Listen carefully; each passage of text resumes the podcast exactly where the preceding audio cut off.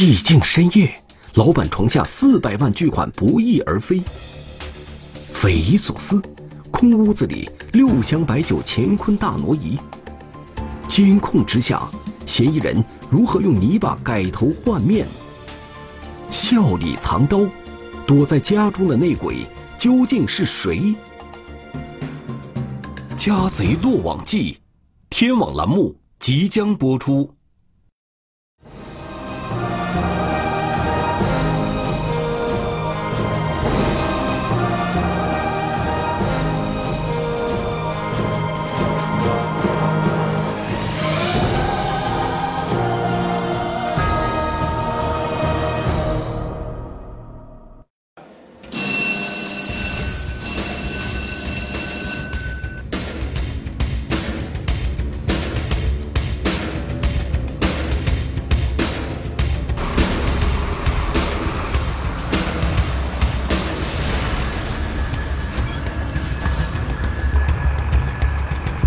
一七年十月十八日晚，河北省邯郸市消防部门接到报警称，在河堤路上发生一起交通事故，一辆黑色越野车起火燃烧。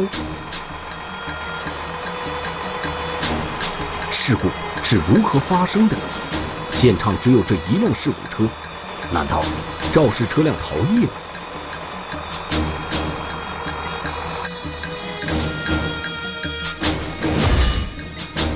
除了消防官兵和交警，邯郸市公安局邯山区分局的刑警也闻讯而来。这起交通事故为何会引起他们的关注？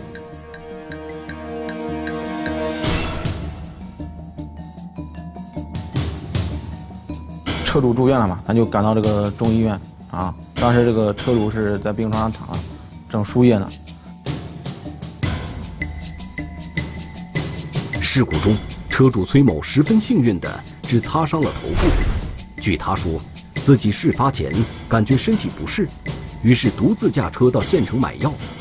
返程途中，他突然感到心脏一阵剧痛，车辆随即失去控制，撞上了路边的障碍物。咱平常咱也见过这个在高速上，呃，有撞击的这个车辆，是吧？然后他那种速度撞击以后。 也没有说有燃烧的这种情况，很少。然后，更何况说在这个路上，事故现场是一条偏僻的河堤路，路面坑洼不平，十分崎岖。在这个路上行驶，一般都是跑二十迈或者三十迈，就这么慢的速度，怎么能产生这个这个这个产生就产生一个撞击，轻微的撞击也不可能着火。 并不是说它是撞击以后变形，应该是说它燃烧以后，把这个车的机顶盖啊，还有后边，都已经燃烧开了。车速不快，撞击力度也不大，那崔某的车究竟是如何燃烧起来的呢？我刚才他说话的这个其不真实，即使发生交通事故，也不至于车辆烧成这个样子。难道？ 崔某真的隐藏着什么秘密？在此之前，邯山分局的刑警们一直在苦苦追寻这辆黑色越野车。民警尤其对他十月十日的行踪非常关心，因为就在这天夜晚，邯山区发生了一起异常离奇的盗窃案。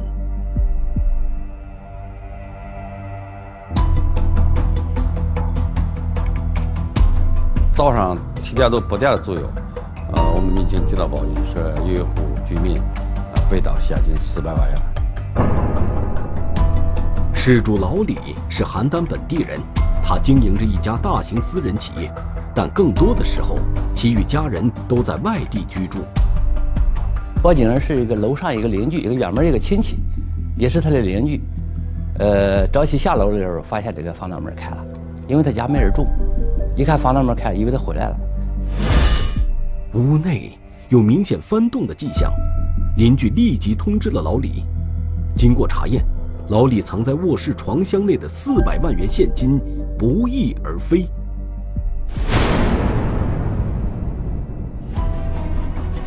它经常不在腰中，而且这个放放的是这个小曲是非常久，而且它这个放的也非常久。它放到这儿以后呢，放到这个床里边，他认为这样呢，就是引不起他人注意。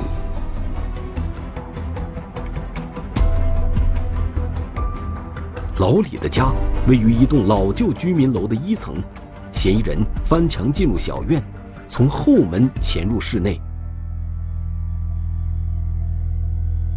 把玻璃打碎之后，伸胳膊进去，从里面把门又给打开了。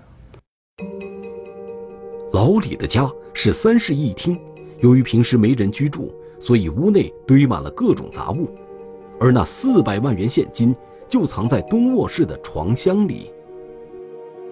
这个这个小区，其他这个住户没有被盗，没有被撬的痕迹，唯独这一户，而且这一户的门窗相对来说是比较这个严实的，也比较牢固的。他为什么单单就撬这一户呢？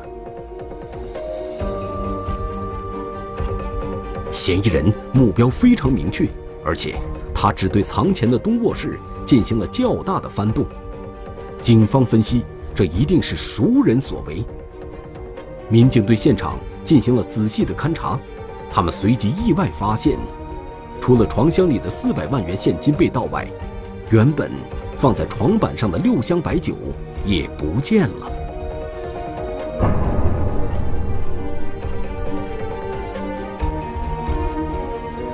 是为了钱来的，还为了酒来的？是搬到门口。据这个受害人说，这个酒是被动过的，啊，然后当时咱想呢。 这个嫌疑人他为啥要把酒搬到这儿？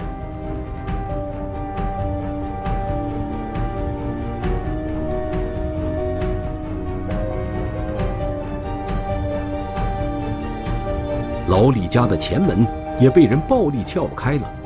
民警分析，嫌疑人很可能是想把酒从前门运走。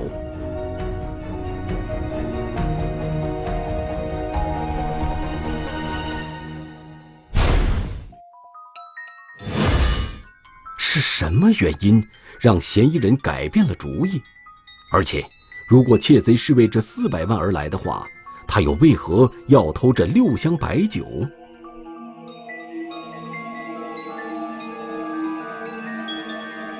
可能是，呃，不知道这种情况，进去之后就是偷有值钱的东西。当时可能犯罪嫌疑人进入这个房间以后，没找到钱，而是看见酒了。 这时候需要把酒搬走，并没有找到钱，并不知道里边家里有钱的，所以从这条方面应该是不是熟人作案。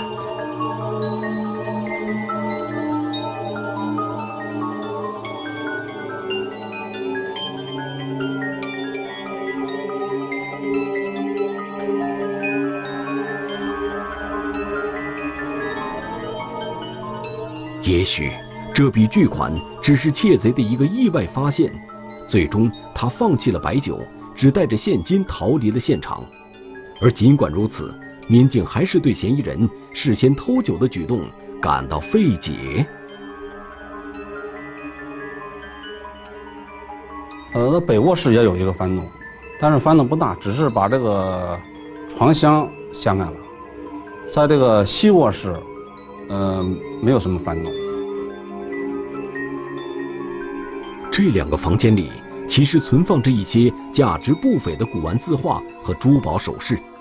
嫌疑人既然在东卧室没找到贵重财物，那他为何不继续对其他房间进行仔细查找，反而直接从原地搬走了六箱沉重的白酒？我们在这分析案情的时候啊，一部分认为就是熟人作案，还一部分认为不是熟人作案。 在勘察现场的同时，民警调取了小区周围的监控视频。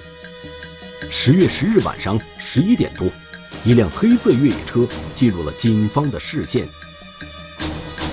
这台车从临漳码头啊，之后沿中华路进入市内，然后到这个这个被盗地点啊，它是一一路狂奔而来，路上没有停啊，也没有进行这个 到其他地方去，直奔这个被盗现场来。由此可以确定，这绝不是普通的流窜作案，嫌疑人就是冲着四百万巨款而来的。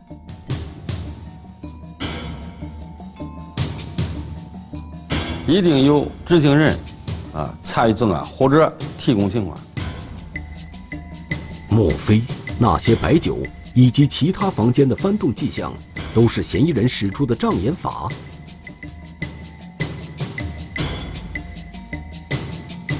都有谁知道这笔巨款的存在？什么人又对藏钱的位置了如指掌？也许眼前的这辆黑色越野车能成为破解谜团的关键。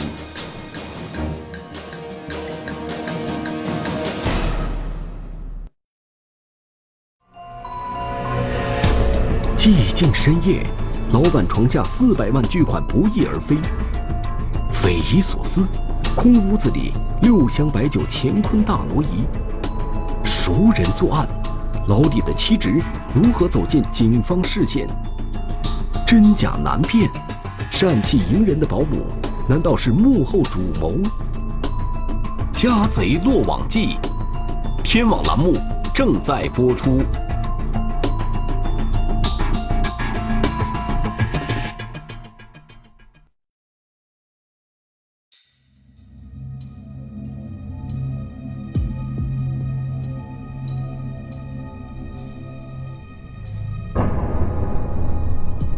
四百万现金在家中被盗，而种种迹象表明，这一切应当是熟人所为。但是我们就问老李，就是你这四百万往这放着四百万，都谁知道？老李提供了的这身边的几个人啊，主要是有一些亲属。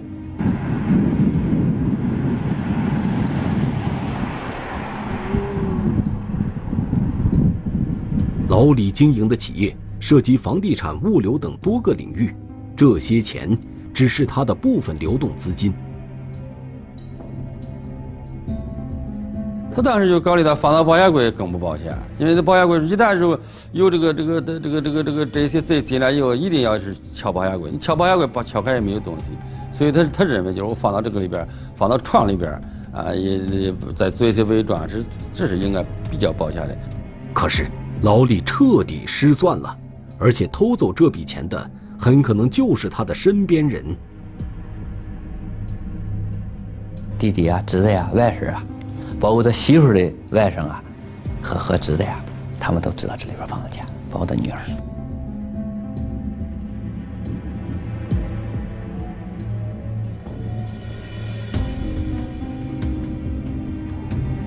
老李经营的是家族企业，这几年生意越做越好。 这些亲属功不可没。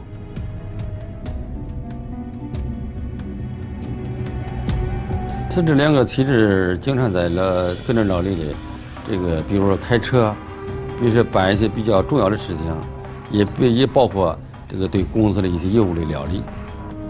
老李对他们还是比较信任。这些近亲属都知道这笔钱的存在，而且还清楚。 他就放在李家的老房子里，那么谁会对此心生歹念呢？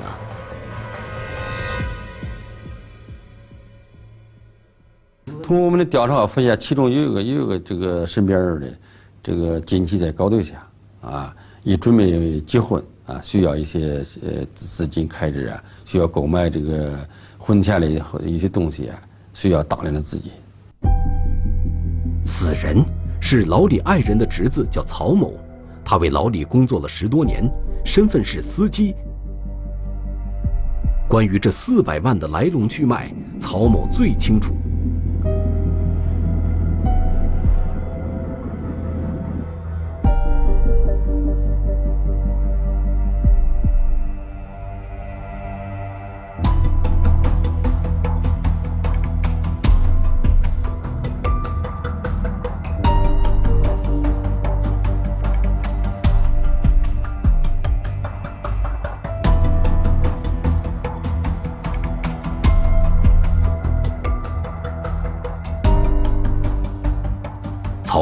如今年过三十，正在筹备婚礼，难道他对这笔钱动了心思？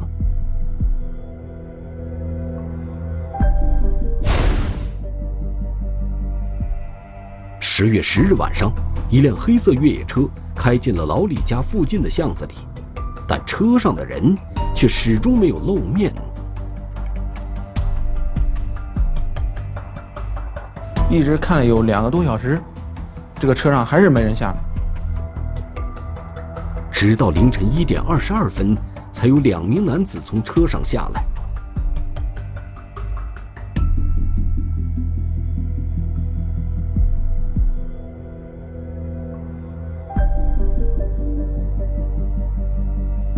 大约五十分钟之后，两人又拎着几个袋子返回车上。受条件所限，民警无法看清两人的体貌特征。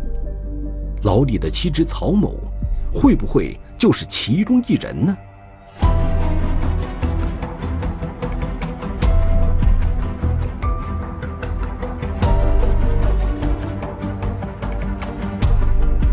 他这个两个两个侄子呢？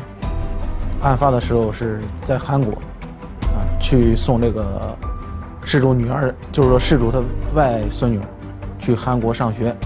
国内人员还没有联系，没有信息，我微信啊、手机联系还没有，啊，所以说对他这一点还是，就是说虽然没有放下，但是一点不是很大的。不仅如此，所有知道这四百万巨款的近亲属，要么在国外，要么在外地。 他们全都不具备作案的可能。那么，视频中的两名男子究竟又是谁？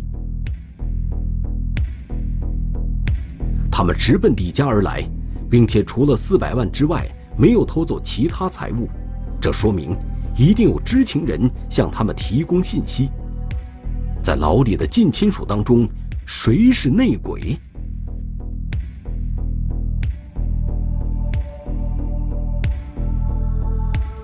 咱还是围绕围绕这辆车，一车找人。通过调取监控录像，民警发现这辆黑色越野车悬挂的是套牌，车上的两名男子打开了遮阳板，而且戴着口罩，完全看不到任何面部特征。这个车是沿着向东，啊，到人民路一直往东，然后往。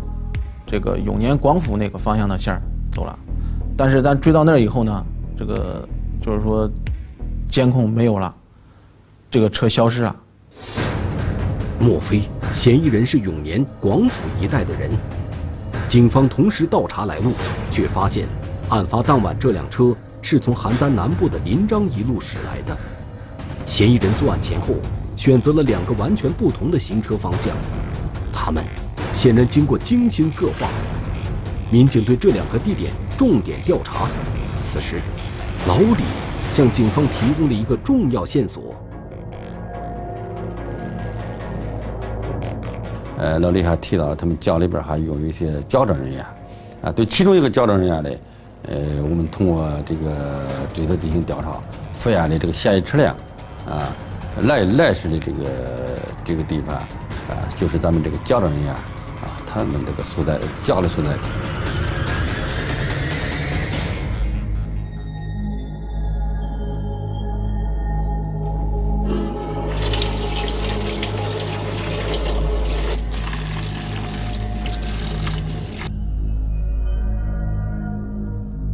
家政人员王某是临漳人，他是通过朋友介绍来到老李家工作的。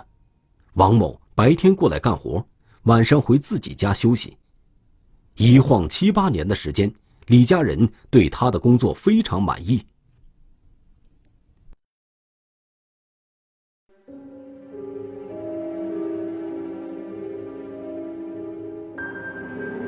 王某的前夫因犯盗窃罪，目前正在监狱服刑。离婚后，他独自一人拉扯着两个孩子，还需要赡养一对老父母，经济压力非常大。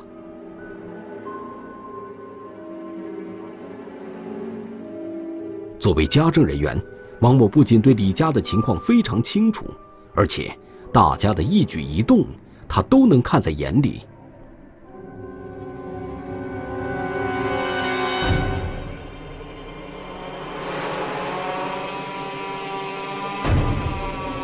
家政人员王某，他应该知道这个卧室里边犯有贵重的物品，但是里边放有什么，他是不知道的。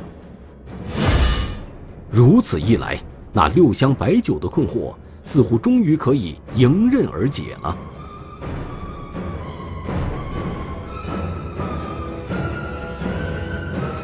如果他要知道这个，呃，有家里边这个放了四百万，他就会说，过来以后不会说再去搬那个酒，啊，他应该就是说直接去偷了钱。在现场勘查时，民警注意到，东卧室内除了床箱之外，衣柜也被翻得异常凌乱，甚至连柜门都被卸了下来。也许，窃贼的确不知道藏东西的具体位置，他们甚至不清楚 自己要找的究竟是什么？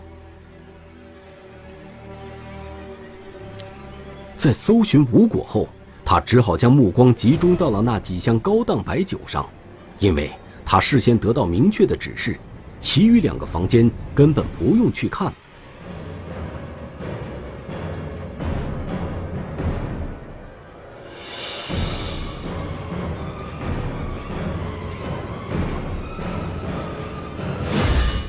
难道说，内鬼真的是王某？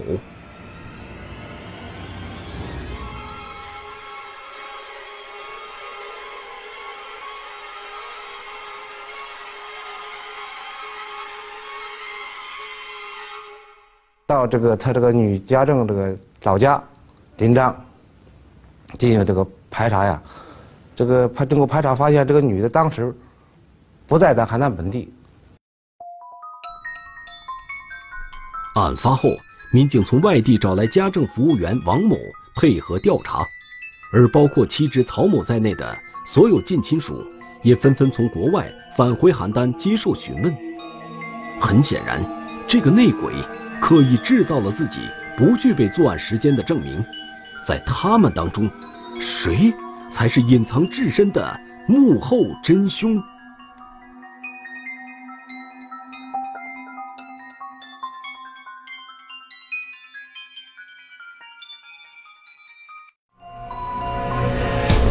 寂静深夜，床下四百万巨款不翼而飞。熟人作案，藏在家中的内鬼究竟是谁？监控之下，嫌疑人如何用泥巴改头换面？离奇车祸，一场大火背后暗藏什么玄机？家贼落网记，天网栏目正在播出。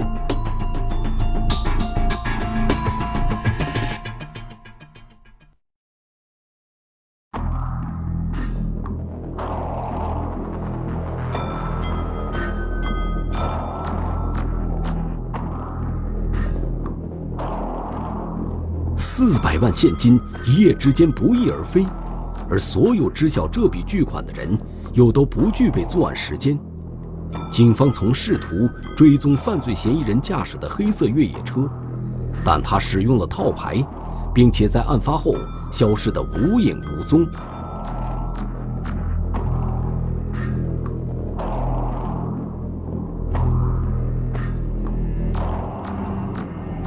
一个车一个车比对。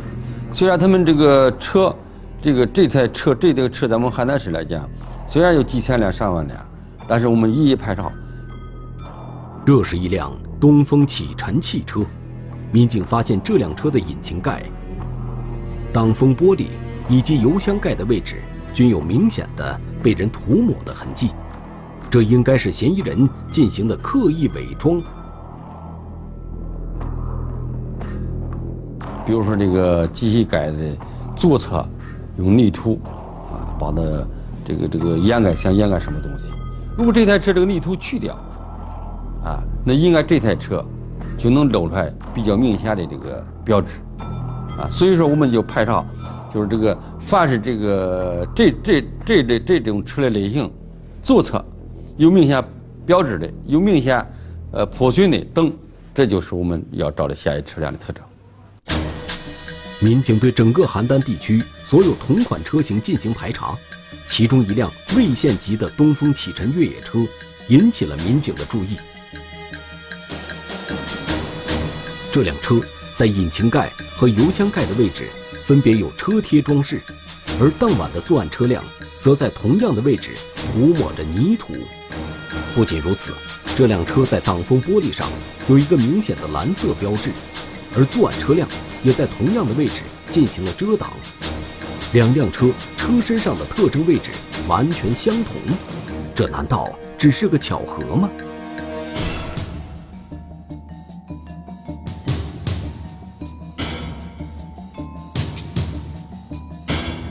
但是，民警也注意到，他们排查出来的这辆车车门把手是银色的，而作案车辆则是黑色的。这种硬件上的差别又让民警疑惑：这辆车到底是不是作案车辆？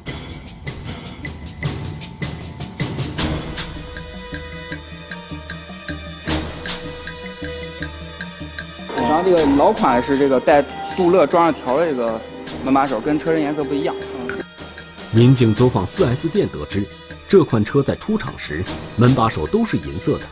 你比方说想换个这个比较个性点的啊，都可以改。这个上面有这个外面卖的有那种直接安到上面这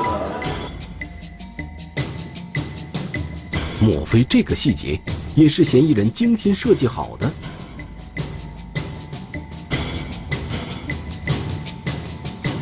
民警确定，这辆魏县籍的东风启辰越野车具有重大作案嫌疑。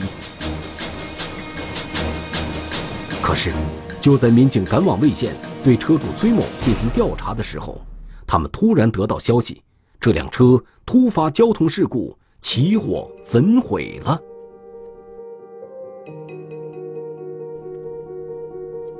警方分析，这场大火是崔某为了销毁证据 而人为制造的，但是崔某跟老李素不相识，那他又是如何知道李家有钱的呢？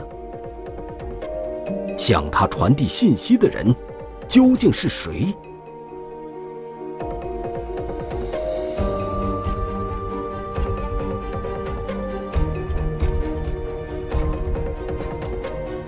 从这个交叉当中 get 到他这个信息的非常近的，对于一一些问题、一些常识 都拒绝回答，或者不愿意回答。最终，崔某交代，案发当晚他的车借给了邻村的郭学某和郭爱某，而且后来伪装事故、放火烧车的事也是他们二人指使的。当时你是十万块也好，十多万也行，我答我答应你把这个钱，我把这车买了，我把这钱给你。此时， 郭学某和郭爱某已经消失不见了，警方能否将二人成功抓获？那个在他们背后暗中策划一切的内鬼，究竟是谁？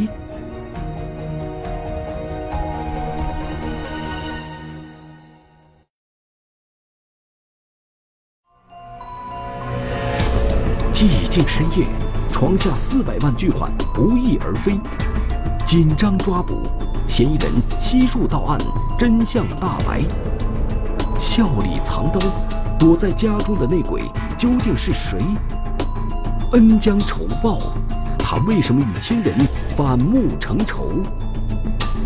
家贼落网记，天网栏目正在播出。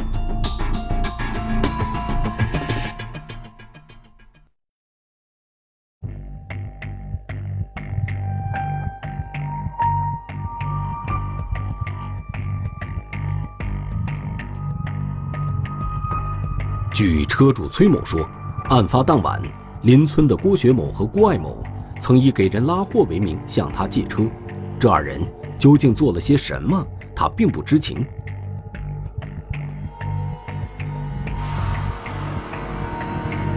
直到几天前，他们又找到崔某要高价购买他的车，崔某意识到其中必有隐情。经过工作， 警方率先将郭学某成功抓获。郭学某对他们二人实施盗窃的行为供认不讳。至于那四百万元现金，他表示钱都在同伙郭爱某手里。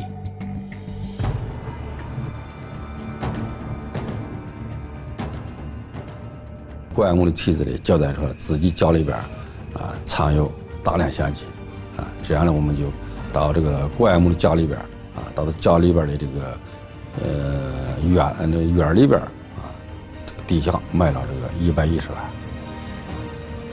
随后，已经潜逃至陕西的郭爱某向当地公安机关投案自首，而剩下的二百九十万又在哪里呢？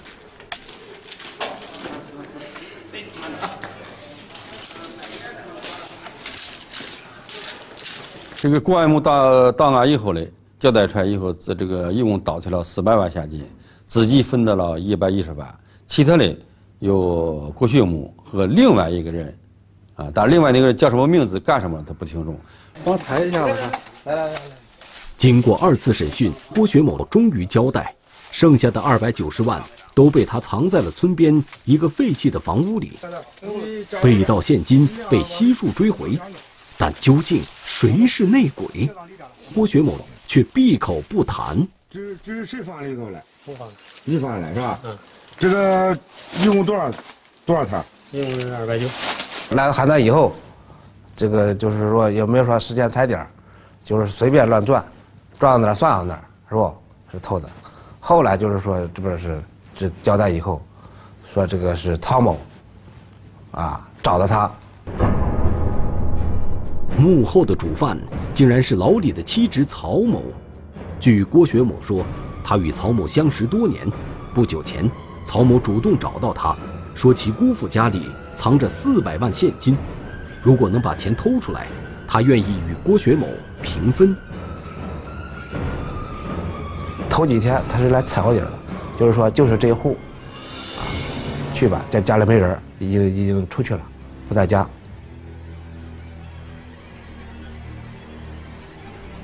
曹某告诉了郭学某自己出国的日期，并且一再叮嘱他，一定要等自己出国之后三四天再动手。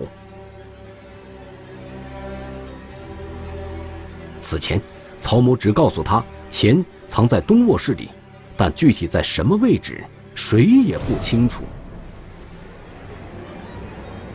先是找钱没找着，啊，之后他想着这个说把这个酒搬走，之后让这个郭爱某 去前面看看这个车能不能进去。他在搬酒的时候，呃，把前门别开以后，把酒从床上搬下来以后，他翻开窗箱以后，发现里边有钱。作案得手后，郭爱某分得一百一十万，郭学某则拿走剩下的二百九十万，准备再与曹某分配。然而，让他们没想到的是，这笔钱还没来得及花，他们就被警方抓获了。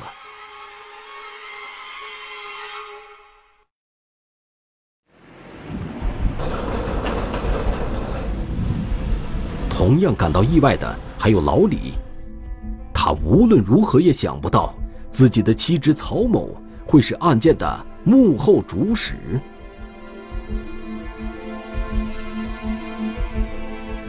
就是因为这个曹某在外边谈谈一个女朋友，要跟这个女的结婚，但是呢，这个曹某的家里人啊都不同意。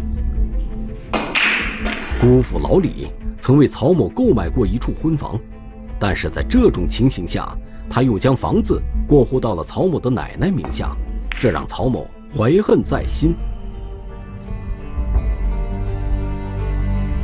他想的就是说，把钱偷了以后，就是说再买一套房子，结婚用。其实，老李一直对曹某关爱有加，甚至案发现场的那些名贵烟酒 也是他为曹某结婚时准备的。没想到对他这么好啊，他勾结外人来来盗取他的现金，非常感激到自己。老李当时就掉了两眼泪。尽管曹某恩将仇报，但老李依然向公安机关提出不追究其责任。可是，根据我国刑事诉讼法和最高人民法院相关法律解释，曹某与老李 并不属于刑法认定的可不按犯罪处理的近亲属关系，因此，曹某仍将面临法律的惩罚。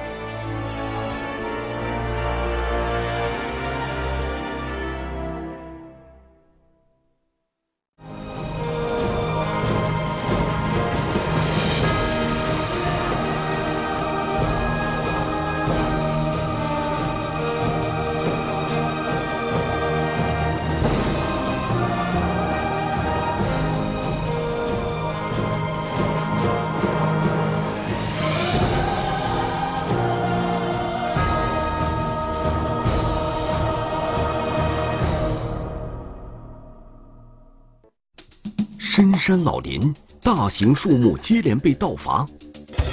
蹲手摸排，盗树者近在咫尺，又查无踪迹。